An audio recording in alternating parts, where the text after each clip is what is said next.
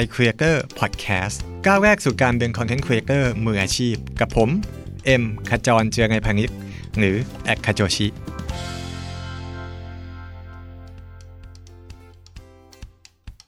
สวัสดีครับยินดีต้อนรับเข้าสู่ iCreator Podcast นะครับ กับผม เอ็มขจรเจียรนัยพานิชย์ หรือว่า @khajochi นะครับ วันนี้เราอยากจะพูดคุยเกี่ยวกับเรื่องของการโปรโมทนะครับให้คนได้มารู้จักช่องของเราไม่ว่าจะเป็นบล็อก Facebook Page YouTube Channel TikTok หรือว่า Twitter Account หรือว่า Instagram ก็ตามนะครับ คือเวลาเราทำเว็บทำเพจทำอะไรใหม่ๆเนาะมันก็ต้องออยากได้คนเข้ามาดูเข้ามาชม เข้ามา follow ช่วงแรกเชื่อว่าหลายคนก็จะเจอปัญหาเดียวกันก็คือทำไปเท่าไหร่ก็ยังไม่มีคนมาติดตามมากขึ้นอย่างที่อยากได้ หรือว่าไม่รู้ว่าจะไปโปรโมท สิ่งที่เราเขียนที่เราทำได้ที่ไหนบ้างนะครับ หรือบางคนอาจจะเจอว่าลองทำมาหลายวิธีแล้วก็ยังไม่สักเซสสักทีวันนี้เราจะมาพูดคุย 3 แนวทางในการโปรโมทช่องทางสื่อของเรา ไม่ว่าจะเป็นช่องทางไหนก็ตามนะครับ มันก็จะมีวิธีการโปรโมทที่ไม่ได้ต่างกันมากนะ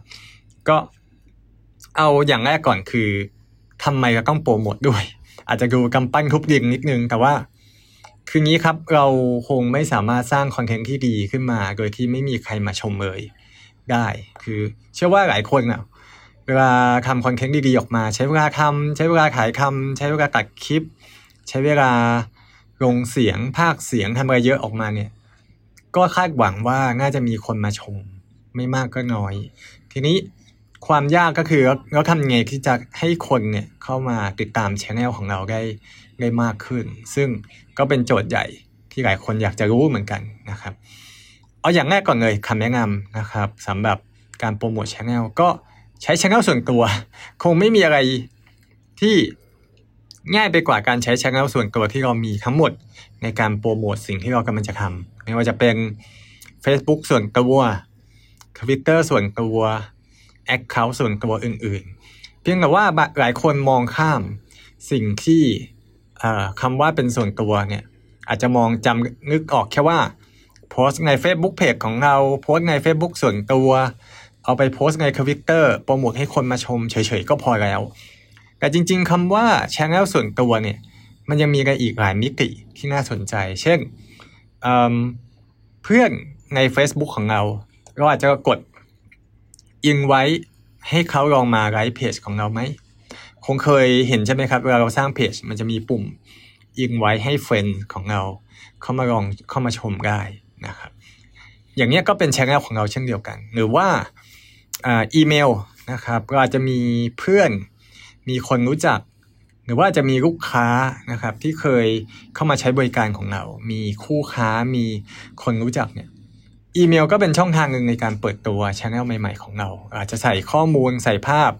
ใส่ชื่อเข้าไปให้คนรู้จักเข้ามาได้มากขึ้นนะครับ นอกจากนั้นในช่องทางส่วนตัวก็ยังมีส่วนอื่นอีกที่เกี่ยวข้องกับเราไม่ว่าจะเป็นกลุ่ม Facebook กลุ่มหรือว่าไลน์กลุ่มที่เรามีคนที่รู้จักอยู่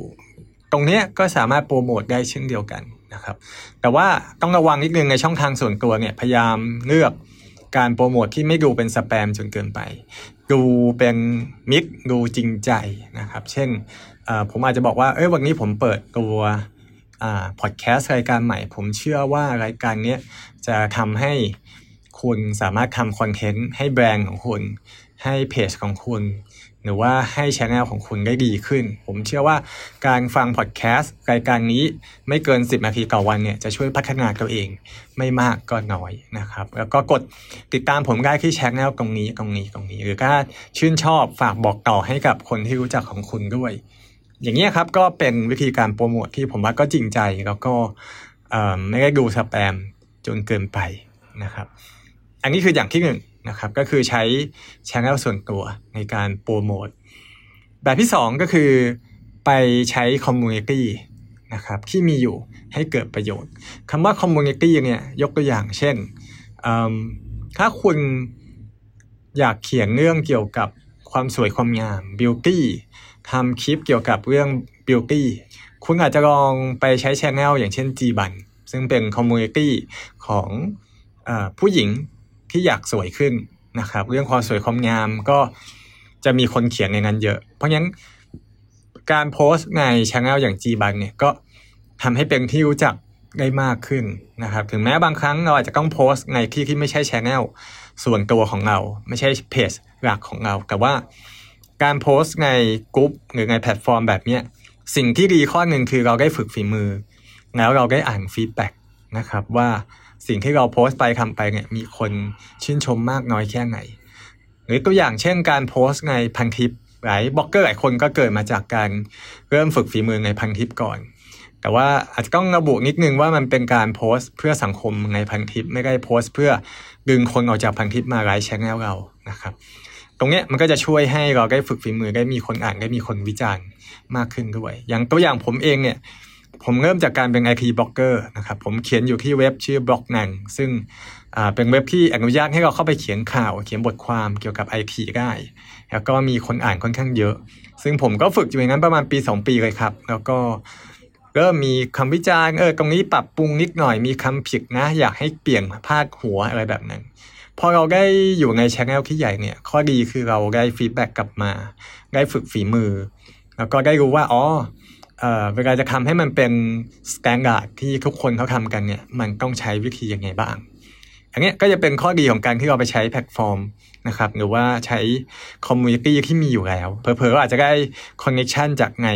community จากกลุ่มนั้นด้วย เช่นเดียวกัน วิธีวิธีการโปรโมทแบบสุดท้ายนะครับก็คือการจ่าย ก็อาจจะมีการใช้เงินในการช่วยโปรโมทซึ่งไม่ผิดนะครับการบูตโพสเพจตัวเองไม่ไม่ใช่เรื่องผิดนะครับไม่ได้ผิดกฎหมายแต่อย่างใดการจะใช้เงินจ่ายสื่อให้มีคนมาติดตามช anel เรามากขึ้นเป็นเรื่องปกติมากๆผมรู้จักเพจหลายเพจแล้วก็อินฟลูเอนเซอร์หลายคนที่ก็ boost post ทุกโพสต์ของเราเป็นประจำอาจจะ boost ไม่เยอะอาจจะแบบบาง boost ก็ร้อยหนึ่งห้าสิบบาทนะครับไม่ได้เยอะอะไรมาก แต่ว่าเขาก็ทำกันเป็นปกติอยู่แล้วนะครับ เพื่อให้คนได้เห็นมากขึ้นแล้วก็ทำให้คนได้รู้จักกับเพจเราโดยที่บางทีเราก็อาจจะไม่ได้มี connection อะไรเยอะแยะมากมาย อันเนี้ยก็ช่วยได้แต่ว่า การใช้เงินเนี่ยก็แน่นอนว่ามันมีค่าใช้จ่ายนะครับ คนที่เริ่มต้นก็อาจจะไม่ได้มีกำลังทรัพย์มากนัก เพราะฉะนั้นการจะใช้รูปแบบนี้ในการโปรโมทก็ต้องคิดให้เยอะนิดนึงว่าเม็ดเงินที่เราลงไปนี่มันคุ้มไหมนะครับ แล้วก็ควรจะต้องศึกษาวิธีการใช้เม็ดเงินให้คุ้มค่าทุกบาททุกสตางค์นิดนึงอย่าลองผิดลองถูกนะครับเอ่อมันมีวิธีการสอนเยอะมากเลย ทั้งการ boost post การโปรโมท อื่นๆ ในโซเชียลมีเดียอื่นๆ มันก็มีช่องทางอยู่นะครับอีกแนวทางหนึ่งที่ก็เริ่มมีคนใช้กันบ้างก็คือการ partner กับเพจหรือว่าช anel อื่นๆ ให้ช่วยแชร์โพสต์ของเรา ยกตัวอย่างเช่น ผมมีเพจ A เปิดตัวขึ้นมาใหม่ ผมก็ไปคุยกับเพจ B C D E นะครับ สัก 4 5เพจว่าเออ อ่าผมมีค่าใช้จ่ายให้เดือนละเท่านี้เท่านี้นะก็ควรช่วยแชร์โพสต์ของเราหน่อย เอาเฉพาะอันที่คิดว่าตอบโจทย์กับคนอ่านของคุณ แล้วก็ใช้ความจริงใจครับ อย่าใช้เม็ดเงินอย่างเดียวนะครับต้องใช้ความจริงใจว่าเออโพสต์นี้มันมีประโยชน์กับคนที่ตามช anel อื่นๆแล้วก็ตรงเนี้ยเราก็จะได้ฐานที่เพิ่มขึ้นด้วย ได้กลุ่มผู้ติดตามที่อาจจะมาจากแหล่งที่เราอาจจะไม่คิดมาก่อนมากขึ้นนะครับ ก็โดยสรุปก็จะมีอยู่ 3 ช่องทางนะครับที่แนะนำก็ใช้ช่องทางส่วนตัวนะครับ ได้แม้แต่ลูกค้าของเราเอง อีเมลของคนที่เรารู้จักเพื่อนใน Facebook เพื่อนในทวิตเตอร์ช่องทางที่ 2 ก็คือการเข้าไปอยู่ในแพลตฟอร์ม หรือว่าอยู่ใน community ที่ช่วยโปรโมทเราได้มากขึ้นนะครับแล้วก็ช่องทางสุดท้ายก็อาจจะใช้เม็ดเงินนะครับ ใช้